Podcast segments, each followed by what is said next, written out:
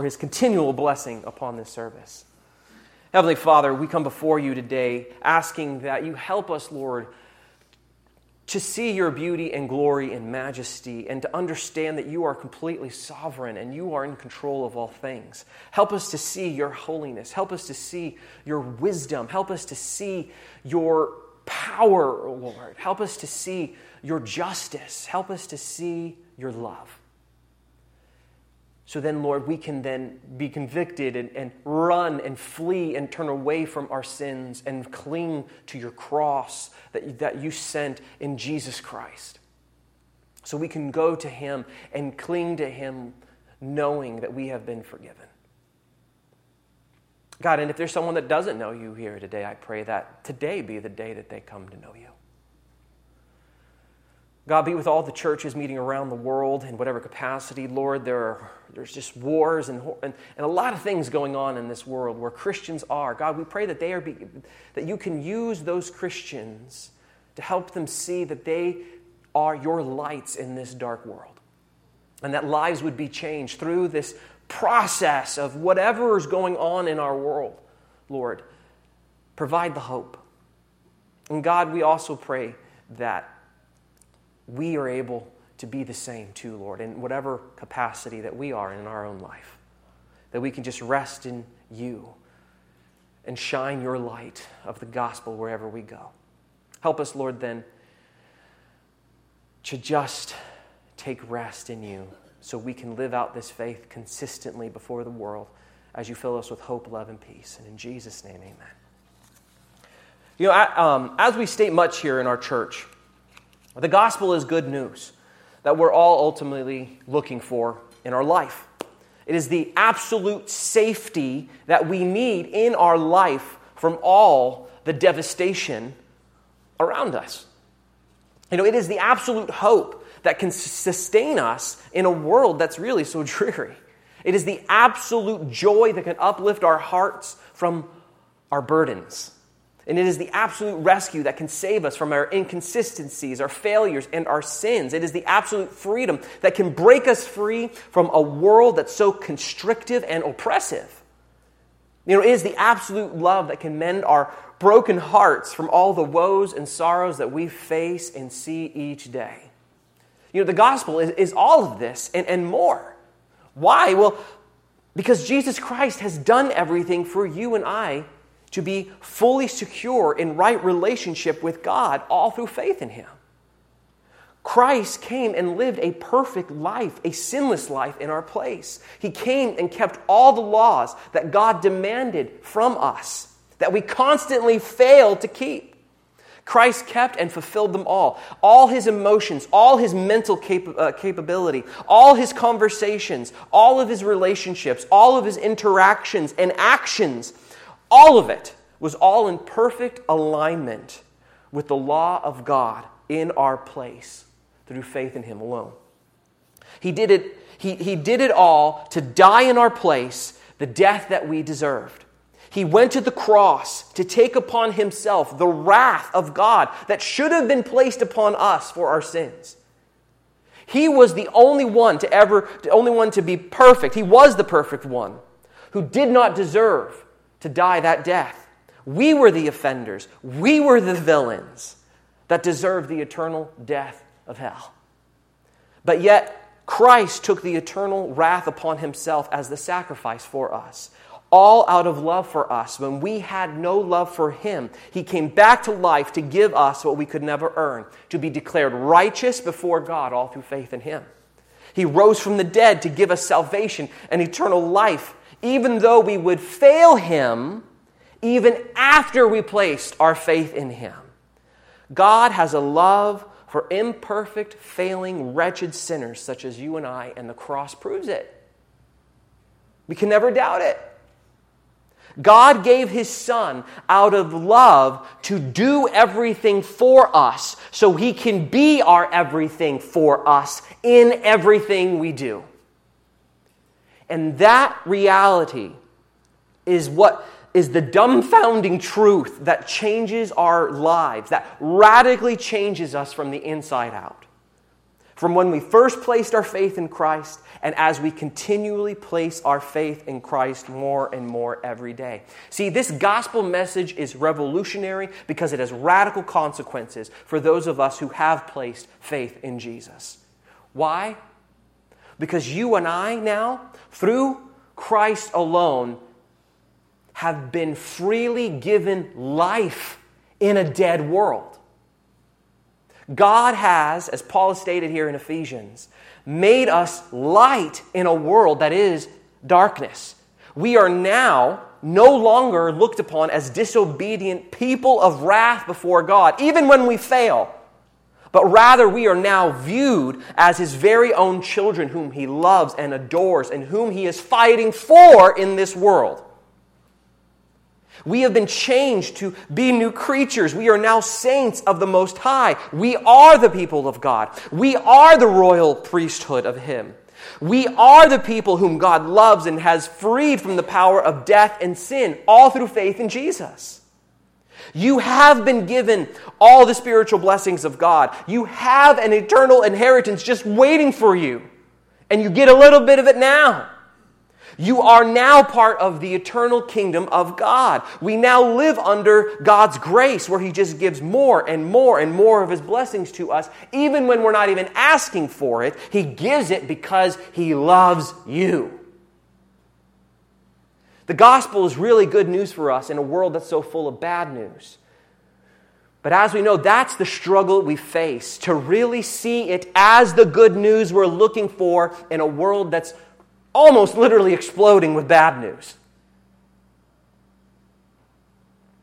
It's hard to focus on this good news so that we can let it shape our lives in how we live. That's the struggle. And Paul, in our text today, in Ephesians chapter 5, verses 15 through 17, then, is going to encourage us not to get distracted or entangled with the world around us, but rather to focus in on the good news so that we can let it shape us, let it shape our lives, let it shape our interactions, let it shape our thoughts and our hearts as we live with each other and the world around us. So, our title today is Being Shaped by the Gospel. So let's just look at the text. Paul says in verse 15, Look carefully then how you walk, not as unwise, but as wise. Now, it's really important to understand what Paul is stating here because we can easily become very legalistic with this passage if we lose the greater perspective of the context. Paul is saying, because you are a child of God now by faith alone in Jesus, you should be carefully pursuing to let your whole life be molded by Him and not just part of it not just Sunday mornings or before you eat. See, Paul, by him saying, Look carefully on how you walk, Paul is calling, calling our attention to the greatness and the vastness of the promises of the gospel over us. He is calling our attention to the reality that we live under his grace, God's grace now, and not under his law. And that brings us to our first point. Being shaped by the gospel lets Christ be our wisdom. The fact is now, we are the children of God by faith in Christ alone. That's the fact. So the question is are you letting that reality, being under His grace as His child, set into your life in all that you do? Is His grace the source of your power? Is His grace the source of all of who you are now? Are you looking to Jesus Christ as or for your absolute everything? Or are there situations and circumstances and relationships in our lives that we are looking to and running to to falsely satisfy our hearts and desires? Are there things or people where we are placing our hope vainly in, in order to give us the sense of purpose and establish this energy of life that only Christ can provide. See, Paul is saying and acknowledging here in this text something we all have to be constantly aware of That even though we have been made right with God and we have peace with God and He loves us unconditionally, we still struggle with this unbelief that runs around in our hearts and mind that says Christ is not enough for you. His grace is not enough to satisfy you. That's what we battle with. Or to put it bluntly and more directly, as Paul does here, he says there are many places in our life where we're not living as wise people, but as unwise people. And we need to realize that and stop being ignorant of it.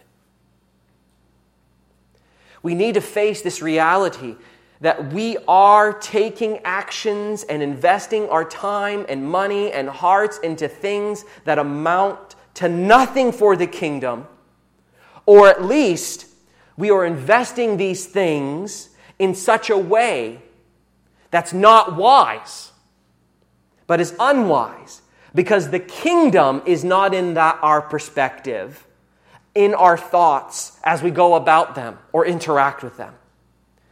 And we need now to be wise in how we approach all of our life and all of our interactions with things and people, with all the relationships that we have now. And that is a hard reality that will set upon us as we focus on Christ and His gospel more and more every day. The gospel reveals more and more how useless the world is and how it can provide nothing. How Christ alone is the one that can sustain us and be our provider alone now. And that is what we are called to be shaped by as we look upon his promises. We live from his promises, not to get them, we have them. See, when we dwell on Christ and his never ending grace over us, his graciousness removes any seemingly valid reason or excuse for us to want to pursue anything else in this world for our own glory, for our own comfort, or our own security, or our own purpose, or whatever. For when we see and focus on His grace, He reveals over and over again to us through faith by His Word, when we go to the Bible, how that we are given and we already have all we need to satisfy us in this world, to satisfy our hearts, so that we can wisely interact with the world of things and people to His glory and not our own. When Paul says, not as unwise, but as wise, he is saying, live your life from faith in Christ in all things, looking to Him alone. It is unwise of you to try and figure out this thing called life on your own. It's unwise to try and do things in your own strength, in your own power, in your own wisdom, or in your own traditions. Well, back in my day, we did this. No, Christ's way. But oh, don't we try? At least I know I try so hard to do things on my own, with my own family, with my own things thinking that I know or we know what's best, rather than trusting that God knows what is best for us and prayerfully going to Him first.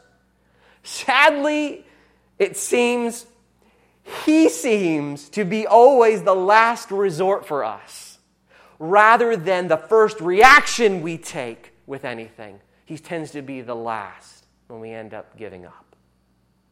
We will bank so much on our uh, uh, on our unwise personal salvation projects in our life, like getting so heavily involved with politics, thinking that that is what can change the world for the better. Forgetting, forgetting the heavy investment of Christ that He went through to save us, and how that alone, His gospel message, Him alone is what changes people for the better, and what can change this world for the better.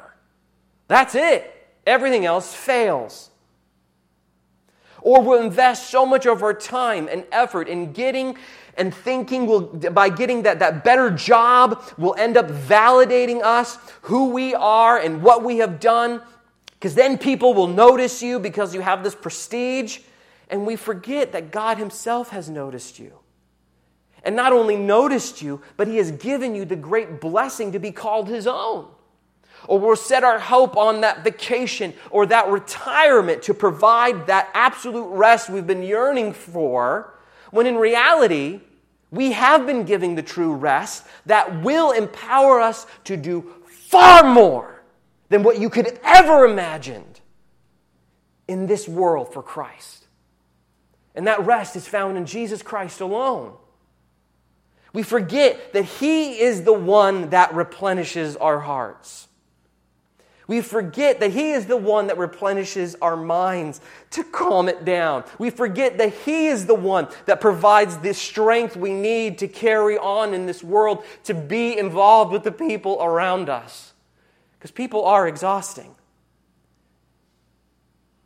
But Christ will empower you to invest. You can't invest in yourself to invest in other people, it comes from Christ alone. We build our self image upon our kids' or our grandkids' success in this world to feel like we matter. But yet, we forget we do matter now. We matter now because we matter to the Almighty God Himself, and He is conforming us to His Son's image. That's, that's what matters. That's what matters to God. And man, I wish I could have it matter more to me. Because I have everything else matter to me. Or we're set this heavy burden of expectations upon our spouses or our kids or our loved ones or friends, whatever, to fulfill the love we're looking for and needing in our life that honestly they cannot fulfill rather than being satisfied with the unconditional eternal love we already have in Christ. That will last for eternity. I mean, look at it this way. One of the wisest things, one of the wisest thoughts that you can have and begin to think on as you deal with anything in this world, I mean anything in this world, that will help you and me put us in the right perspective, that enables wisdom to take hold of us anywhere that we are, is to realize the gospel truth that you are not worthy of God's Son. You and I were not and are not worthy of the Son of God. We are just wretched sinners that were only worthy of condemnation. Yet, out of a great and deep and unconditional love for you, even though you were not worthy of it. God sent his son, who is so much more valuable than you, who you can never compare to. He sent him lovingly to come and give up his life for you, to take the wrath that you deserve. And, and that's not, that's not the end. The Son came not begrudgingly. Like I tell my son, go clean your room or go help. Oh, I don't want to do it. That's my son. That was not, that's not what Christ did when the Father said, go save these people because I love them. Christ went because he too loves you. He wanted to take your punishment willingly in your place so you could be set free from the power of death and sin even though you at one time wanted nothing to do with him and nothing to do with that story, nothing to do with that event in history. How deep of a love is that over you and I? I mean, who can say you deserve that kind of love from an almighty, holy God who you just offended all the time, all the way, and enjoyed the offense? A wise person would say, No one, and not even themselves. Yet God gives and gives his love unconditionally to you and I, all through faith in Jesus, even though you and I fail and sin against him every day, and we doubt him, and we give up on him at times in our life.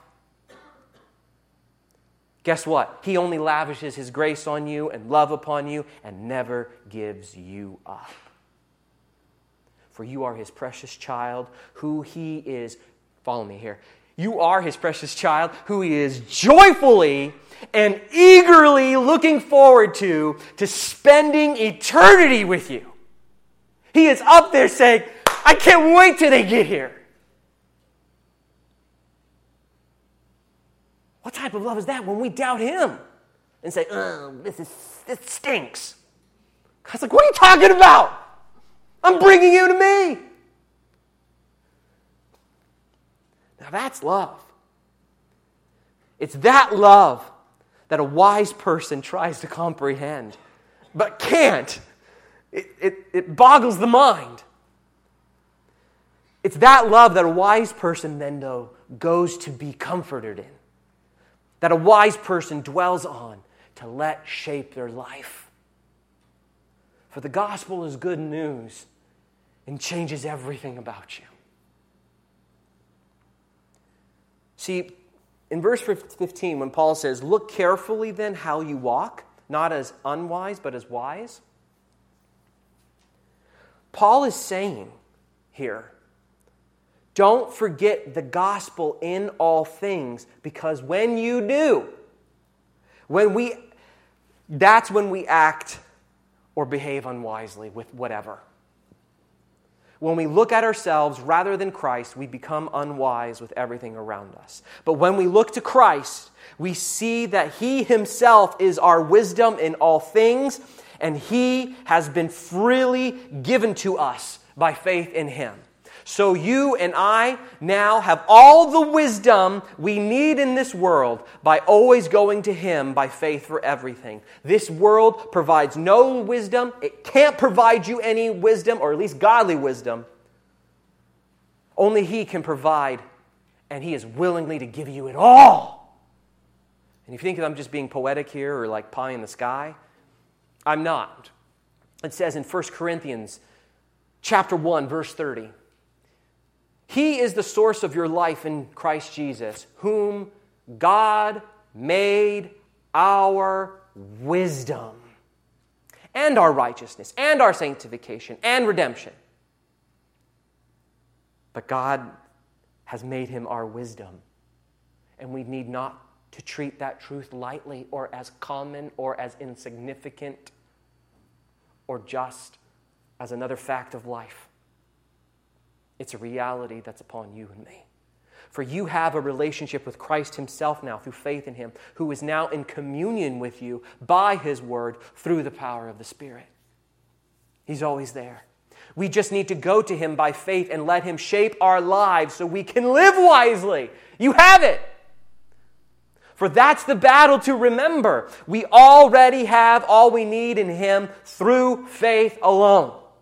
So, on this theme then of being wise with our life by going to Christ, Paul says in verse 16, making the best use of time. And this brings us to our last point being shaped by the gospel makes us the best stewards. Paul, is make, Paul makes this statement that we are to make the best use of our time in our lives, right? And this carries this deep idea that we are to redeem the time basically. So you can think of it this way the time you have here on this earth is one of the most valuable resources that is ever given to you. And we are called to use it, use it wisely for the Lord and not unwisely on yourself. Time was made to glorify God. That's why it exists. And Paul here is saying you and me, that time was not made for us to squander or to waste on ourselves. We are to realize more and more that time was not made for man to glorify himself with, but rather, just like all of creation, it was made to be used in such a way that glorifies God. See, everything about us involves time. Whatever we do, say, think, feel, as you are breathing. It all involves time. And we need to use our time to reveal and point to the glory of God and not our own. That's wisdom. And Paul gives an intense reason why he stated this. And It is because the days are so happy. Oh no, evil. And that, my friends, has not changed at all over the roughly 1,962 years since this letter was written. If you're trying to do the math, this letter was written about 60 AD. But, anyways,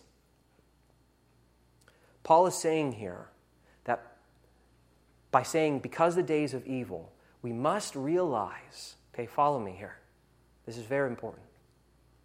Realize that evil is always looking for you to waste your time as you live in this world and not redeem the time to the glory of God in whatever or whoever you are involved with.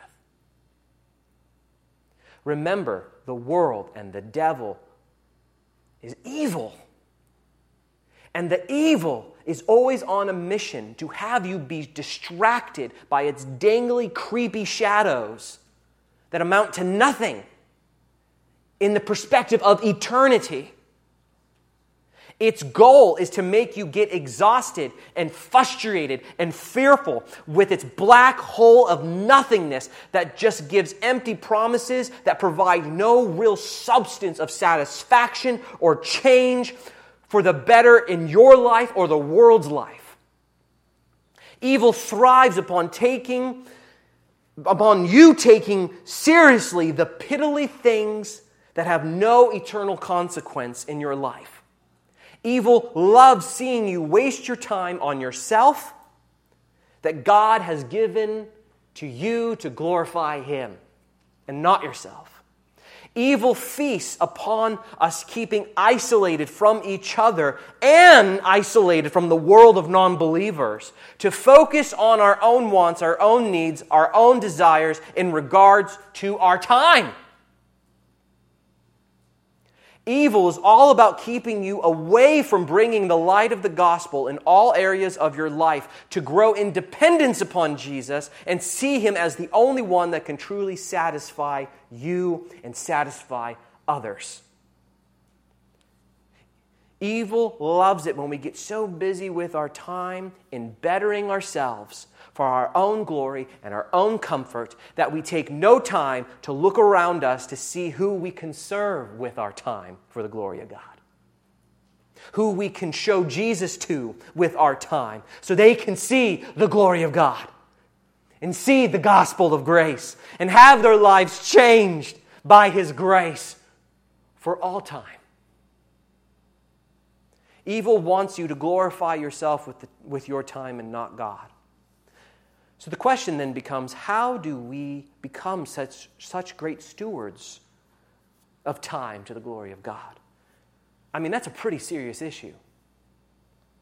And if we're honest and we carefully look how we use our time, at least I know me, I would think we all would have to admit we do waste a lot. I know I do. I mean, how can we ever accomplish such a task of redeeming our time in all things. I mean, I can understand sometimes, but all the time? I mean, this is all the time. This is not like just, again, on Sundays for an hour, maybe an hour, maybe two hours if you come to a Bible study. I mean, we're imperfect sinners. How is it possible? Well, Paul has an answer. He says in verse 17, Therefore, do not be foolish. Thanks, Paul. Paul here is basically pointing out two things here, talking about being foolish. When he tells us not to be fools or unwise when we look at the, con- uh, uh, the greater context of this passage. First, we are not to be foolish in thinking this world is not out to make you waste your time.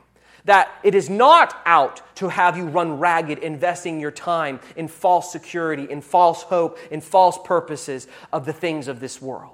Paul is saying, don't be unwise and think that this world is on your side at all, or that you can partner with it at all, hand in hand. No, this world is against you because God is for you now through faith in Jesus. For the way that you are called to use your time and how the world wants you to use your time are on two separate paths that never meet. The world's goal is to encourage you to sin and turn away from God in all things and make little of Him.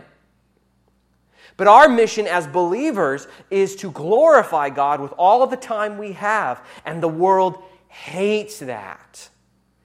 Don't be foolish in thinking it is for you to do that with anything, with anything that it tries to present you.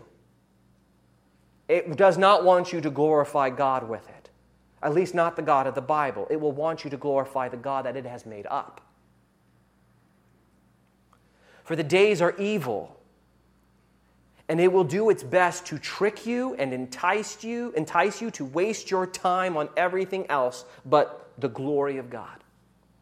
And secondly, which is kind of more which is more of the point here. Paul is also saying, don't be foolish then in thinking that you can do all this being wise stuff, always making the best use of time stuff on your own, in your own strength, or in your own power. Stop don't worry about you trying to do this on your own. Rather, Paul says, but understand what the will of the Lord is.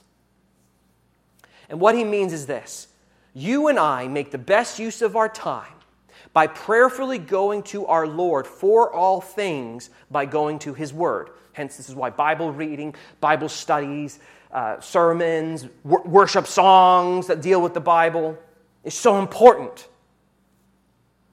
Or put more simply, run to Jesus for everything because you realize you have nothing without him. When Christ is your focus in whatever you're involved with, okay? Follow this, okay? I'm going to say it again. When Christ is your focus in whatever you are involved with, mentally, emotionally, ra- relationally, physically, financially, politically, hobbily, if that's even a word, with your hobbies. Whatever.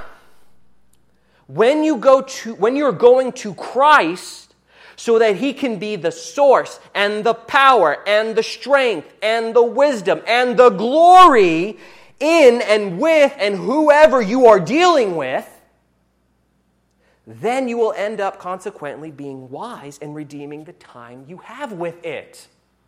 Right? He's not telling you to run away from the world. He's telling you how to interact with the world in a timely manner for the glory of God. See, you will make the absolute best use of your time with whoever or whatever by keeping Christ at the center of your focus. By keeping Him always there with you in your mind and heart and desires. See, when we come to the Word of God through faith in Christ, this passage says we will come to understand our God and His will for us more and more with whatever we're dealing with. For Paul is saying we can and will understand God's will for us because we'll put it in the right perspective. And guess what? As we come to know our God more and more and His will, this consequently will empower us to actually follow and do what He wants. We will be making the best use of our time because it's by His power alone that it's happening. Why is that? Because we're coming to Him with empty hands of faith, laying aside our own agendas and seeking His by asking Him for more and more of His grace to be revealed in our life. And as we go to Him, then, His wisdom will throw, flow through us and we uh, will be accomplished through our imperfect lives. He will enable us to use the gift of time in a proper way, even though we ourselves are so prone to misuse it. He can and will overcome our inconsistencies and failures before Him. And we will begin to serve people who we never had the time for, who we, we never want to, who we never served before. We will love people with the time we have that we thought we could never love before because there just wasn't enough time to love them in that way. We will become patient with people because we realize we're not running out of time. This is all God's time, and He's apparently wanting me to deal with this. We will find ourselves speaking to people about the gospel whom we used to live in fear of rejection of, and we won't worry about living in fear of that time. We'll just want to go for it when we'll begin to repent of our sins that we thought we were doomed to, that we thought were going to be with us for the rest of all time. We'll be able to ask forgiveness from others from whom we have wronged and put away our pride because we realize this is God's time, not time for me to be prideful. We'll be able to enjoy our hobbies as sports or woodworking or collecting or, I don't know, YouTubing, whatever you will do. You'll be able to enjoy it in such a way that it's not wasting time because your goal is to glorify God with it and not yourself. We'll be able to honor our God with our money and how we spend it. For His glory becomes the goal of our life because you know what? It's all His time, it's all for Him. We'll be able to honor and glorify God by loving our loved ones in deep ways that we never thought possible, for He will be guiding our time with them for His own glory. And let me tell you, as a parent, that is so uplifting that God's going to take care of my child as long as I keep him in focus. Well, he'll take care of him anyway, but it will calm my heart to knowing that he's doing it. It'll take that stress off of me. And I'll end up loving my children and family and you guys to his glory because it's all in his time. By going to Christ with the time of our life, life constantly then becomes all about Christ and not about ourselves because it's His time. Life becomes all about His wants, His desires, and His ways. All this happens as a consequence of wanting to know our Savior more and more and wanting to see Christ as our wisdom and how the time we have truly belongs to Him and not us. This is what will make us wise and make you wise and the people around you wise. And you keep pointing that this is Christ's time. But when we fail to do such things, as I often fail and we will, we can take comfort by faith in Christ and rest upon his unchanging, unchanging grace over us, knowing that he has in our place already lived a life of wisdom that, that is required of us, and that he has already lived a life that has made the best use of time that is required of us. He did this in our place through faith in him. For Christ is for in Christ it's truly finished by faith alone in him. So we can lean into him all the more and let him shape us who he wants us to be. So now we're going to go ahead and take the Lord's Supper. Going to ask the deacons to come forward. And the reason why we take the Lord's Supper is in one sense we say, God, you have all, you, you are our time. You have redeemed all the time. You have redeemed us. We take this supper not because we are worthy of it. You're not. We take it because Christ has made us worthy of it. He was the worthy one. We take this acknowledging that we are sinners in need of grace. And this represents that He died for us. This is another symbol. Just like the baptism was a symbol of us identifying with Christ, this is another symbol that we identify with His death and resurrection. It's for believers to take that trust in Him.